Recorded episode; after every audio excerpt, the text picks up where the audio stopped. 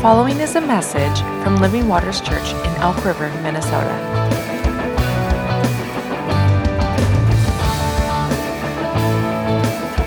For more information, visit livingwatersmn.org.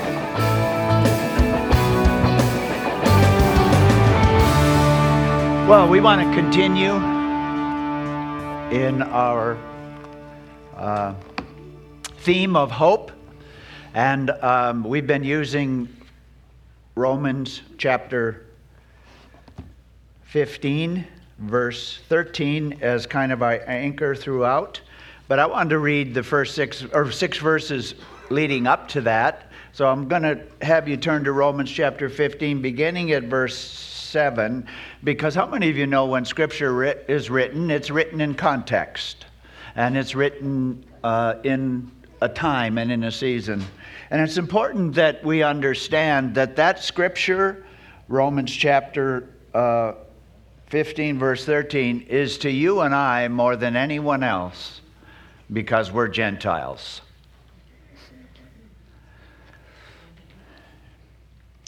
Chap- chapter 15, verse 7. Therefore, receive one another, just as Christ also received us, to the glory of God. Now I say that Jesus Christ has become a servant to the circumcision for the truth of God to confirm the promises made to the fathers, and that the Gentiles might glorify God for his mercy, as it is written. For this reason I will confess to you among the Gentiles and sing to your name. And again he says, Rejoice, O Gentiles, with his people. And again, Praise the Lord, all you Gentiles. Laud him, all you peoples.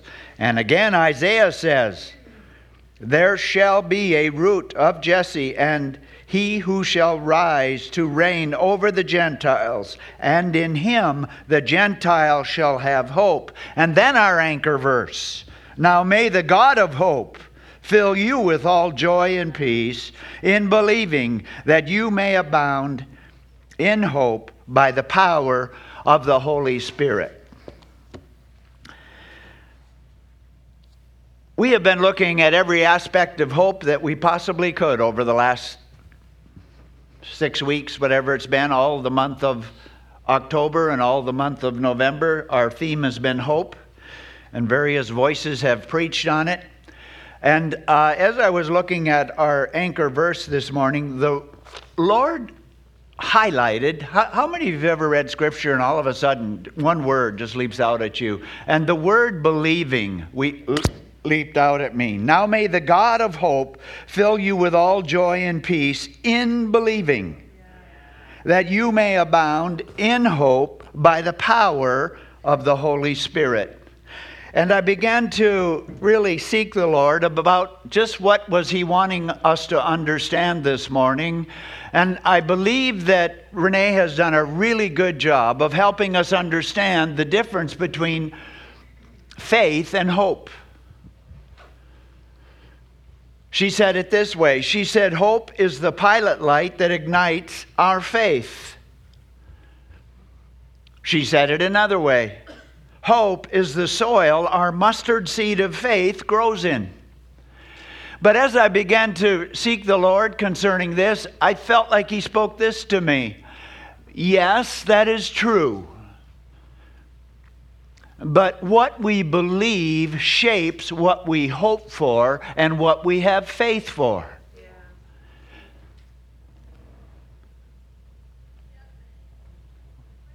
What we believe brings a purity to the flame of faith that we have. And those of you who understand a pilot light and a furnace know that there has to be a right mixture of, of fuel and air to have a pure flame. So it is hope is the soil our mustard seed of faith grows in, I want to suggest that what we believe prepares the soil for the faith to grow. I want, and it's important that we understand that. And here, here's my conviction this morning. There are people in this room this morning who have had their hopes dashed, and I want to suggest it's because you, your believing needs tweaking.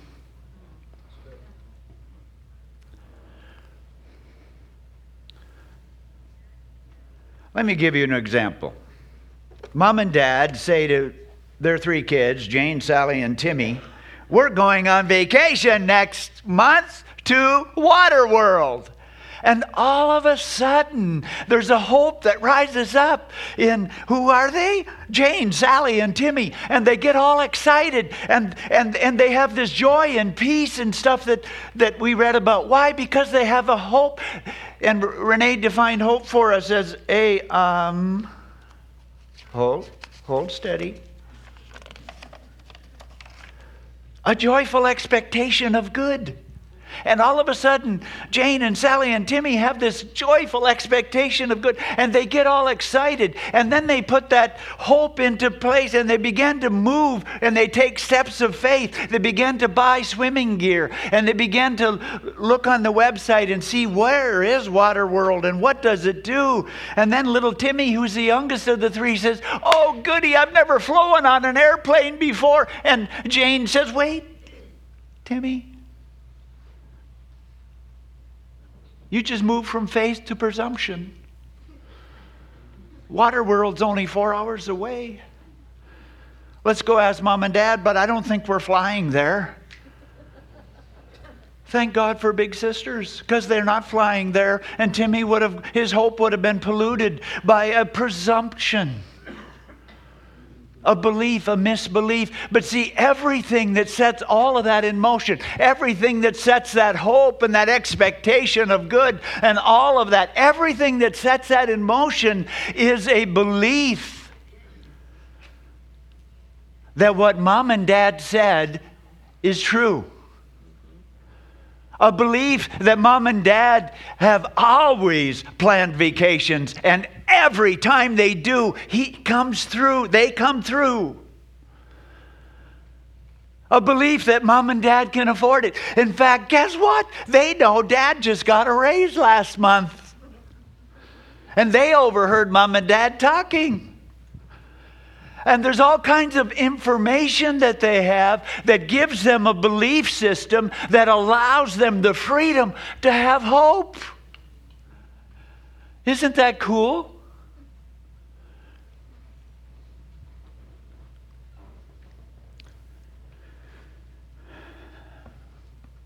The Apostle Paul is writing about a hope, but it's a, it, it's, it's a deeper kind of hope that has to do with eternal life the promise of eternal life. And Renee said it well. We, we have hope both in the future, but we have hope in this life as well as the life that is to come. And it is important. I think, I, uh, for those of you who don't know, oh, I was going to say, she's gone. oh, where'd she go? She went to help with Sunday school kids, prepare for Sunday school program. Oh, feels weird not having her here because I'm going to talk about her. No. Colleen and I do a service at the complex where we live, and um, it's 55 plus, and it is in the process of transitioning to assisted living. So, needless to say, there's a lot of old people there, and you may think we're some of them but you might be wrong. We're the healthiest, I'll tell you that, probably, or one of the healthiest anyway. But to be honest, uh, and so we preach there and we have purpose to preach Jesus and Jesus only because there's people from all kinds of different churches and faiths and persuasions. And uh, the, the one thing that is common among us all is the lordship of Jesus. But I spend a lot of time with that group of people talking about eternal life and about dying well. Yeah. We just had a man pass away, our next door neighbor. I'm doing his funeral in the building in about two weeks. But he died well. And I'm he was a strong believer already, but Colleen and I got a chance to pray with them on a couple of occasions. I got a chance to pray with him alone a couple of times. N- not to lead him to Christ, but to affirm what he was already standing for and believing for. My point is this there should be an excitement and a joy and a peace and a hope in us concerning our eternal destiny. There's got to be, Paul writes uh, to the Corinthians in uh, Corinthians 5, uh, 15 19, if in this life only we have hope in Christ, we are of all men the most to be pitied.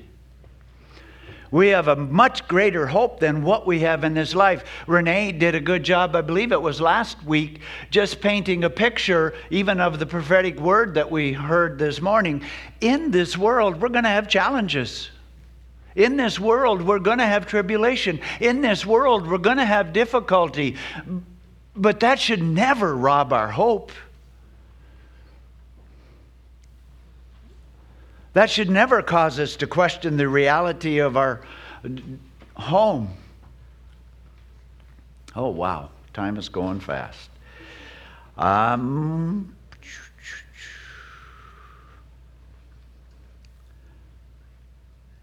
when I first started pastoring, I worked bivocationally as a carpenter, and I was on a construction site working with a young guy who knew I was a pastor, and he would ask all kinds of questions, kind of in a mocking way. He knew, of course, what he made, so he knew based on that what I made, and uh, he did the math and figured out that he knew I tithed, or assumed I tithed. He tithed. He asked me. He said, "Oh my gosh, that's a boat payment," and um, but through it all, somewhere along the way in the days that we talked, he said, What if you're wrong? What if there is no heaven? What if there is? What if this is all there is? And my answer to him was, and still would be, it wouldn't matter. This is still the best life I've ever had. I'm the best dad I've ever been. I'm the best husband I've ever been. I'm the best version of me that I've ever been. So even if this is it, it's not. And don't you dare leave here and say, Pastor Bob said that it is it. But even if this was all there is, it's still glorious. It's still wonderful. Yes, there's challenges. Yes, there's difficulties, but I've got an inner strength to go through them. And I don't lose my hope. I don't lose my joy. I don't lose my peace in the midst of it all.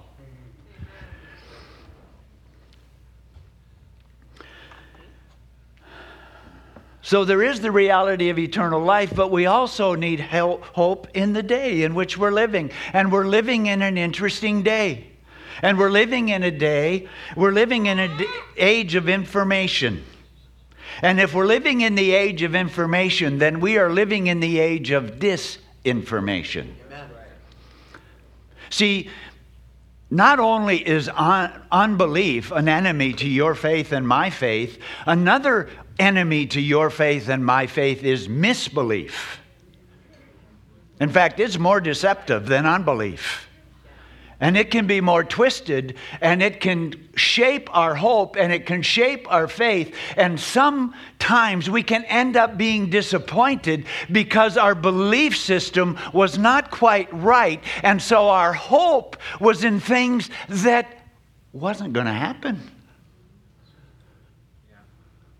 It, it just wasn't.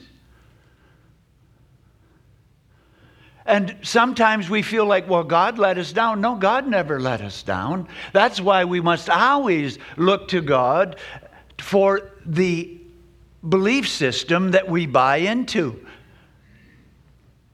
I want to share with you a picture that I took recently. Well, not that recent, but can you put up that picture, that first picture? Isn't that awesome? Can you hear the waves? It's, it's just beautiful. Now, if you look at that picture, you can make all kinds of assumptions. You can assume that I really seriously took that picture. I did. You can assume, Henry, stop it.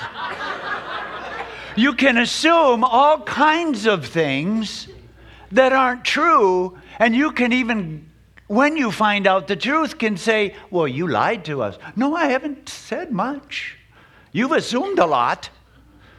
And some of you know that Colleen and I got married in Florida on the ocean. So, and then some of you know that we honeymooned in Cancun and did a mission trip in the process, and you can assume all kinds of things. So, can you put up picture number two? That is a picture that is in the office of our nurses in the complex in which I live. And I do maintenance there part time. So they were hassling me to give them a window. However, they're in an interior office.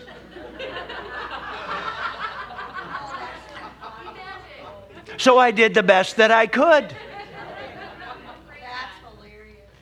Now, so I asked Colleen, Have you ever painted a mural? And you, those of you who know Colleen, she's a wonderful artist and she does a wonderful job. And so now some of you have assumed that Colleen painted that. I didn't say that. All I said is I asked her if she does murals, and I have. I've asked her that at least a couple times. We see a mural, and I said, "Tell me again, do you have you ever done?" And she has, but she's done some in the building here in the Sunday school class. But you see, you assumed that she painted that. I did not say that. I helped you get there, I'll admit it, because it's helpful to my sermon, but I did not say that.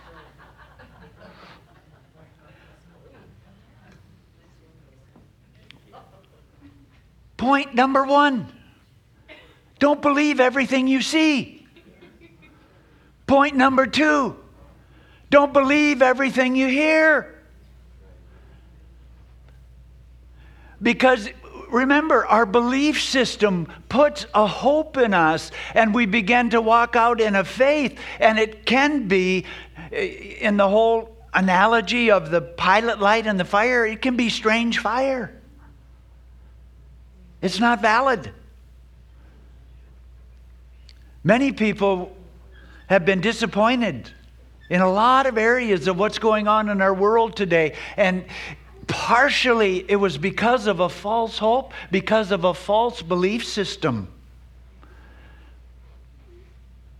There was a lot of prophecy going on about things, and this is going to happen, and that's going to happen, and it didn't happen.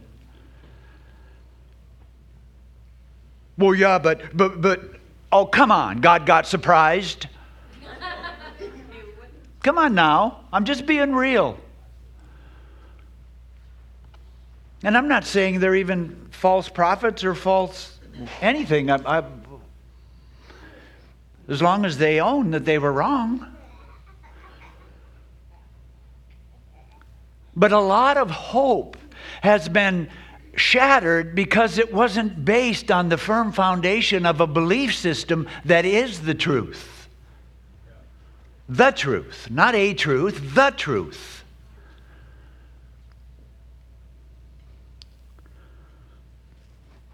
Came across this. I wanted to read this to you. In this whole thing of eternal life and everything. A Tibetan, a Tibetan, Tibetan monk was discovered in the mountains of Nepal he is considered to be the oldest person in the world. He is in a state of deep trance or meditation called tiktakia. When he first was first discovered in a mountain cave, they thought he was a mummy. However, scientists examining what they thought was a mummy, discovering that he had vital signs and was still alive. Amongst his belongings was a piece of paper that was read in an ancient Tibetan language that said this Stop believing everything you read on Facebook. gotcha. Don't believe everything you see. Don't believe everything you hear. And don't believe everything you read. Saw a quote a while ago. Similar. Don't believe everything that shows up on Facebook. And that quote was credited to Abraham Lincoln. Come on. We've got to be, in this age of information, we need to be so careful. That's real.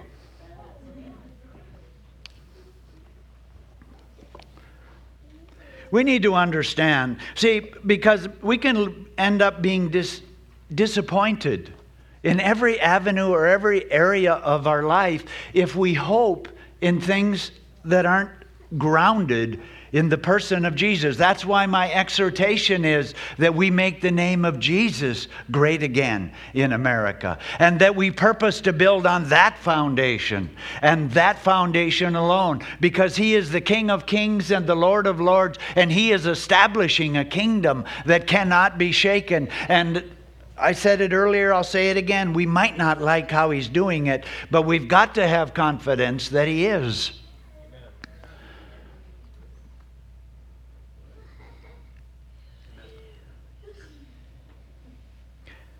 We can have a misplaced hope relationally, socially, politically, scientifically, financially, medically.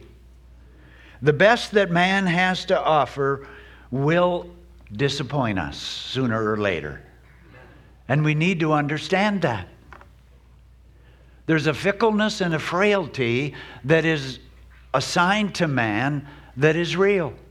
That doesn't mean we don't trust people. There's an interesting scripture, I believe it's in the Gospel of John, and it says this concerning Jesus He did not commit himself to the people because he knew what was in man. Proverbs says it this way guard your heart, for out of it flow the issues of life.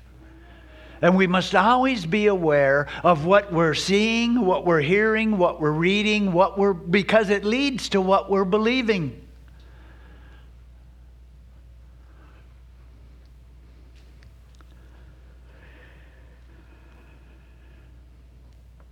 Our hope must not be in healing, it must be in the healer.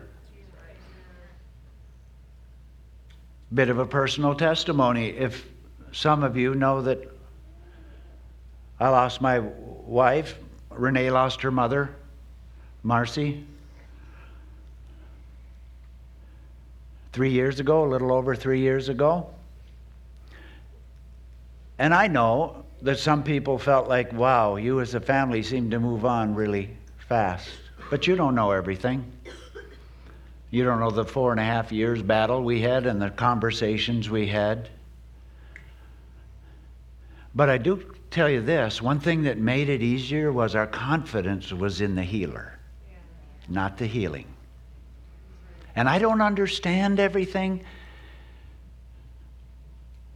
but it made it a lot easier to know that there was a God who loved us and was going to continue to walk with us and was taking really good care of Marcy. Our confidence has to be in the person, not what he can do. It has to be in the provider, not his provision. It has to be in the comforter, not the comfort he can provide. It has to be in the Savior himself, not the salvation that he gives to us. Are you hearing me this morning? Our confidence and our hope has to be in the person of Jesus Christ. We heard it prophetically this morning. We're coming into the week of Thanksgiving, or into the season and the holiday of Thanksgiving. I want to encourage you to know this thankfulness, it releases in you a hope, it releases in you a joy, it releases in you a peace. If we can, because by the very nature of my thankfulness, I am giving verbiage to something way bigger than me.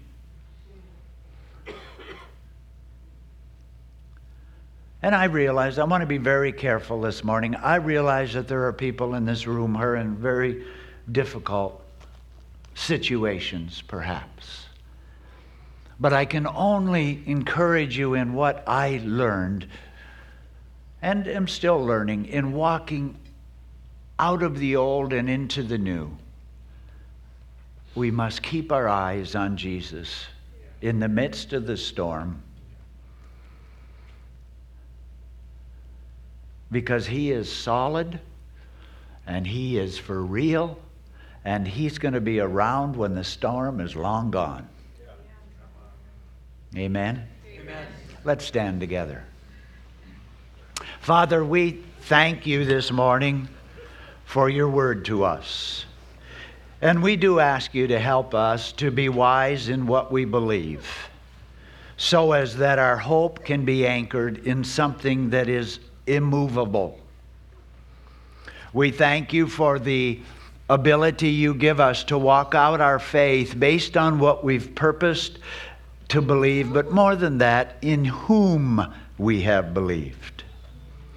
And we thank you for it in Jesus' name. And everybody said, Amen. Amen.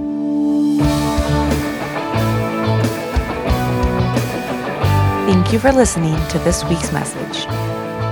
To learn more about us, please visit livingwatersmn.org.